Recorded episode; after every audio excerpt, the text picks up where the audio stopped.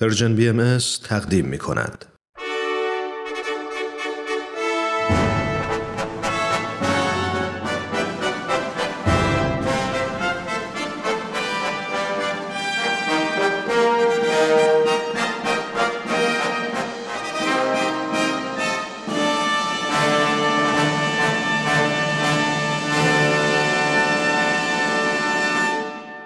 پیک یزدان دین در مسیر تاریخ.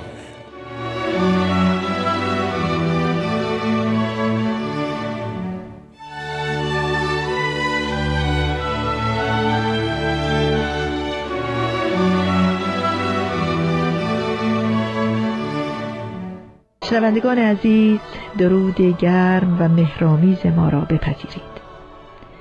در برنامه امروز آقای دکتر نصرت الله محمد حسینی استاد پیشین دانشگاه تهران و پژوهشگر بهایی در ادامه گفتارشان پیرامون تاریخ و تعالیم دیانت بهایی وقایع ایام اقامت حضرت بهاءالله را در ادرنه پی می‌گیرند. این گفتار در دنباله گفتارهای گذشته آقای دکتر محمد حسینی در خصوص تاریخ و تعالیم آینهای آسمانی به ویژه وحدت اساس ادیان الهی ارائه می شود. آقای دکتر محمد حسینی به برنامه بسیار خوش آمدید.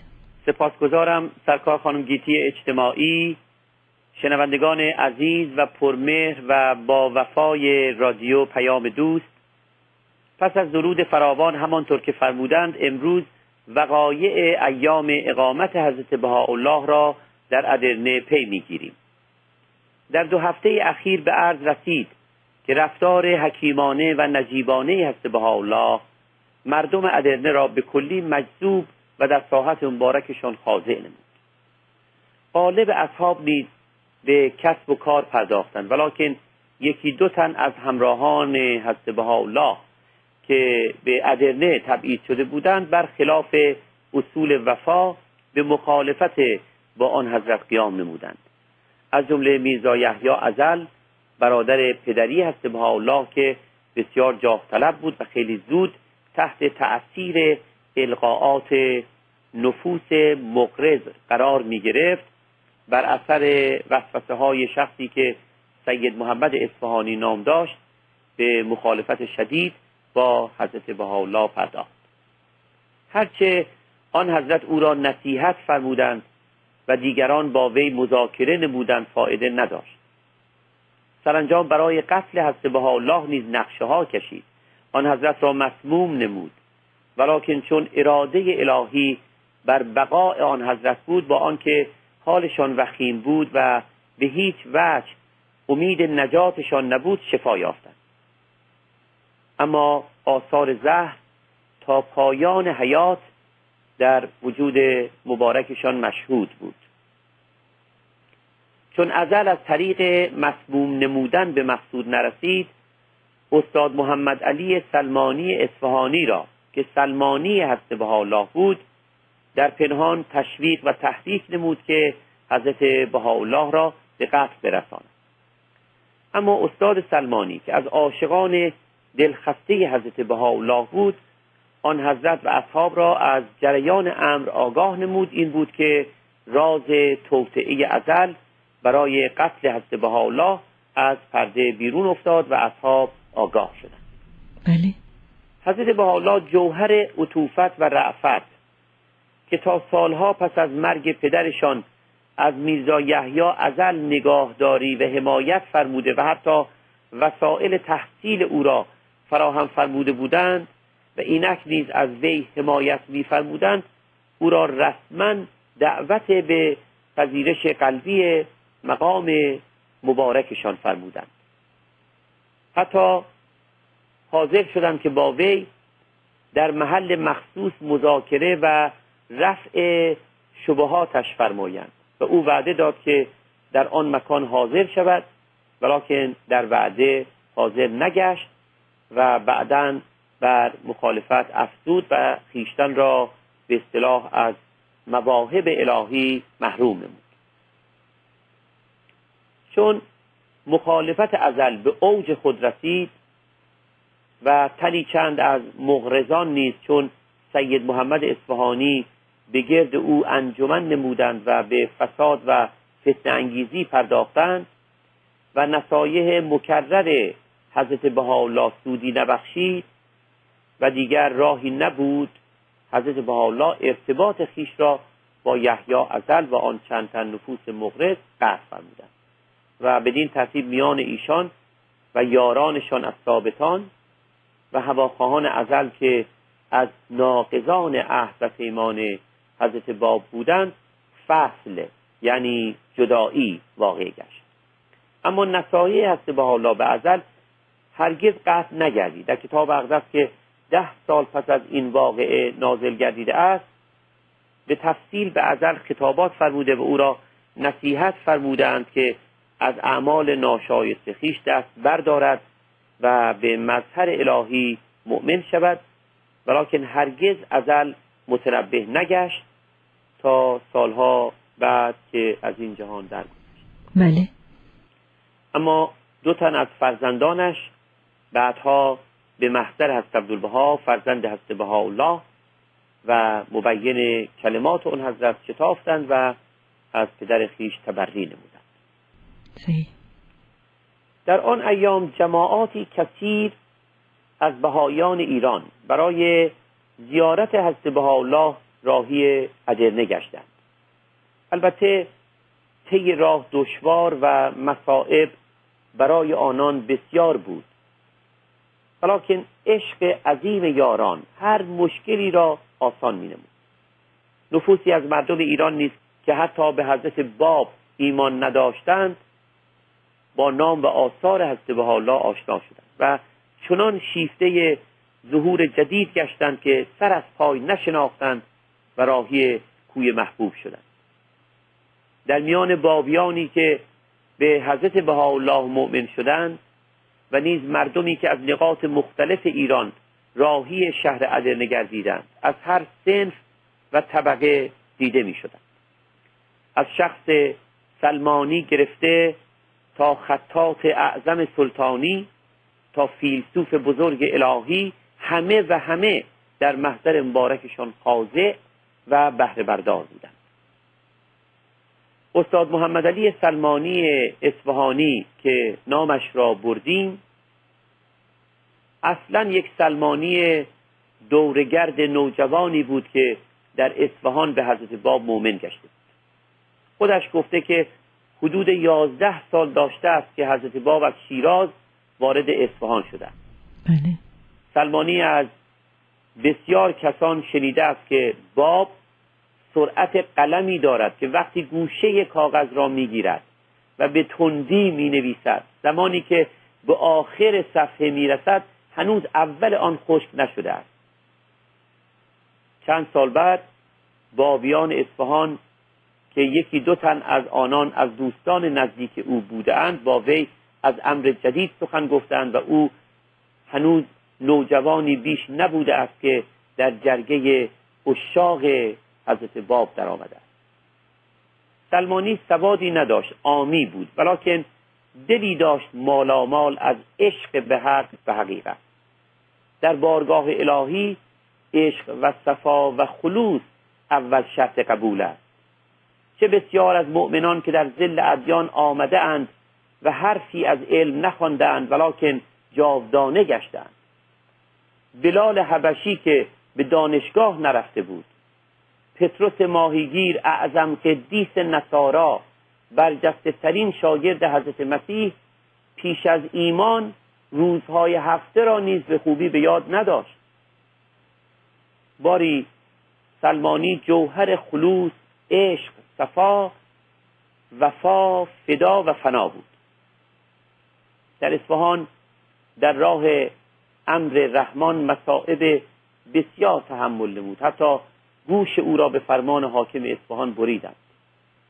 چند سال پس از شهادت هست باب یکی از اشعار هست که به ساقی از قیب بقا معروف است و در بغداد نازل گردیده است به دست سلمانی شعر را برای او قرائت نمودند.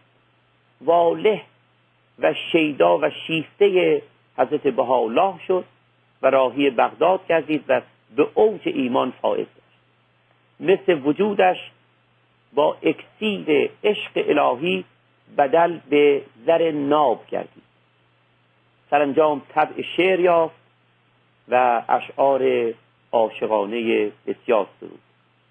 وی سلمانی حضرت بهاءالله بود و گفتند هنگامی که موهای آن حضرت را می‌شد غزل جاودانه خیش را بساخت.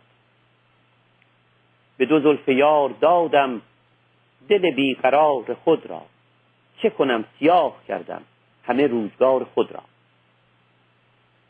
اشعار سلمانی شاعر به ظاهر بی سواد بهایی. که در وصف حضرت بهاءالله و حضرت عبدالبها انشاد گشته است ده ها سال است که به حافظه ها سپرده می شود بلبلی کو آشیان عمری در گلزار دارد شعر از سلمانی. بلبلی کو آشیان عمری در گلزار دارد کی نظر از گل بپوشد کی خبر از خار دارد. غرقه در دریای عشقش کی نظر دارد به ساحل؟ او به جان مشتاق موج است و ز ساحل آر دارد. بله. بر سر بازار عشقش جان فروشان راست راهی خودپسند بی ادب کی این بازار دارد؟ هر که در راه تو پوید دست و دل از جان بشوید جز رضای تو نپوید هر که با تو کار دارد. هر دلی حب بها دارد ندارد حب دنیا. باز سلطان کی نظر بر لاشه مردار دارد؟ چون سلمانی سواد نداشت حضرت بهاءالله به یکی از بهایان فرموده بودند هرگاه سلمانی شعری می‌گوید فورا شعر او را یادداشت نماید.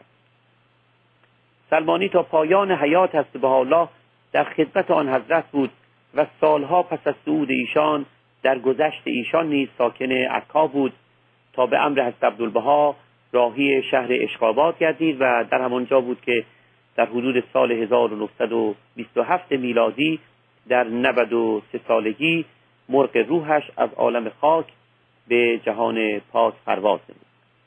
نوادگان او امروز در نقاط مختلف جهان به خدمت قائمند. از میان هنرمندان برجسته دوره قاجار که در ایام ادرنه دل در گرو عشق امر حضرت الله نهادند توان از میرزا حسین اصفهانی معروف در عالم بهایی و جهان خط و هنر به مشکین قلم یا مشکین قلم و میر اماد ثانی یاد کرد. مشکین قلم به دستور ناصر الدین شاه سالها سمت استادی مزفر الدین میرزا ولی عهد را داشت. داستان ورود مشکین قلم به دربار شاه خود داستان جالبی است که متاسفانه فرصت تعریف آن نیست. آقای دکتر محمد حسینی اگرچه داستان ورود مشکین قلم به دربار ناصر الدین شاه ارتباط مستقیمی با تاریخ دیانت بهایی نداره اما بیانش شاید سبب بشه که ما آگاهی بیشتری از زندگی یک هنرمند بسیار ارزشمند ایرانی به دست آوریم. این است که می‌خواستم خواهش کنم در این ارتباط هم اشاره مختصری بفرمایید. چشم مشکین قلم از همان ایام جوانی خطاتی برجسته و نقاشی بلندپایه و ظریف کار بود. یک روز که از اصفهان به تهران رفته بود همراه خدمتکارش قنبر برای رفع خستگی ساعتی در روی پله مغازه استراحت نمود. در همین هنگام صدر اعظم ایران با نوکران و فراشان خیش رد می‌شد. مشکین قلم تصویر صدر اعظم را با سرعتی محیر العقول کشید و چون چند لحظه بر روی پله مغازه نشسته بود تصویر مذکور را به مغازهدار داد و رفت. برقی گفتند این تصویر را با نوک ناخن بر روی یک بشقاب گلی حک کرده است مغازهدار که با دیدن تصویر بی نهایت در شگفت شده بود بیدرنگ بیرون پرید ولیکن هر چه جستجو نمود او رو نیافت. چند لحظه بعد نزد صدر اعظم شتاف و تصویر را به دو تقدیم نمود. صدر اعظم چون آن تصویر دید پرسید این کار عمل کدام هنرمند است؟ مغازدار داستان بگفت. صدر اعظم دستور داد که به هر وسیلتی هست او را بیابند و نزدش بیاورند و سه روز مهلت داد. به شرحی که بسیار مفصل است مغازدار ابتدا قنبر خدمتکار مشکین قلم و سپس خود او را یافت و با التماس نامبرده را نزد صدر اعظم برد. از آن روز به بعد مشکین قلم شناخته شده به دربار شاهی راه یافت. به شاه معرفی گردید و به استادی ولیعهد برگزیده گشت. در سالهای استادی او شاه حتی اجازه نداد که مشکین قلم به اصفهان رود و با بستگان خیش دیدار تازه نماید. سرانجام پس از چند سال این اجازه صادر گردید و مشکین قلم راهی اصفهان گشت. در آن جایی بود که یکی از عاشقان حضرت بهاءالله امر جدید را به وی ابلاغ نمود. مشکین قلم که علاوه بر استادی در جهان هنر خصوصا خطاطی عارفی دانشمند و نقطه سنج بود بوی خوش عشق معنوی و جذبه آیات الهی هوش از سرش رو بود. عاشقانه از همان جای عازم دیار محبوب گشت دشتها و بادیه ها پیمود و سرانجام در شهر ادرنه به محضر حضرت بهاءالله رسید و به اوج ایقان فائد گشت. بله. شرح خدماتی که طی سالها نمود زحماتی که طی سالها کشید خود کتابی عظیم می شود به دستور شاه ایران در همه نقاط کشور برای یافتن او تلاش شد و جایزه مقرر گردید ولیکن هرگز از کوی دوست برنگشت. آنچنان جذب محبوب گشت که از همه مقامات و شهرت و ثروت سرشار ظاهری گذشت. وی از جاودانه های تاریخ امر بهایی بله. در دیار خط شه صاحب علم بنده باب بها مشکین قلم. مشکین قلم در بیان لطائف و ظرائف نیز استاد مسلم بوده است. ای کاش فرصت می بود که به برخی از آنها اشاره می گشت. حکایات و لطائف او موجب می شد که شنونده قهقهه زند. نشین قلم عقیده داشت که زندگی روزانه ما باید با خنده آغاز شود. و با خنده پایان گیرد.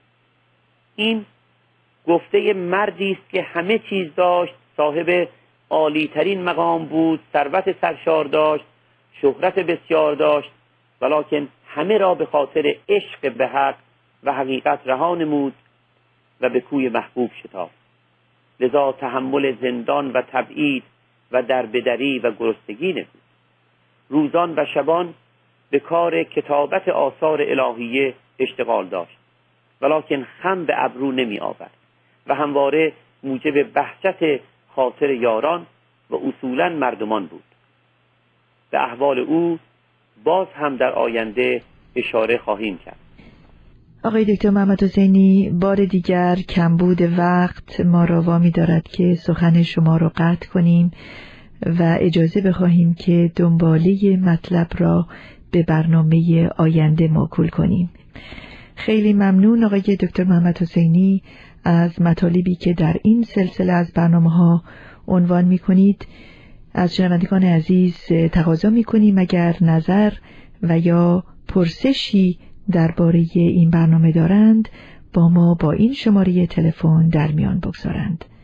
703 671 88 88 مجددا ممنونیم آقای دکتر محمد حسینی. بندم بسیار سپاس گذارم شنوندگان عزیز تا هفته آینده خدا نگهدار.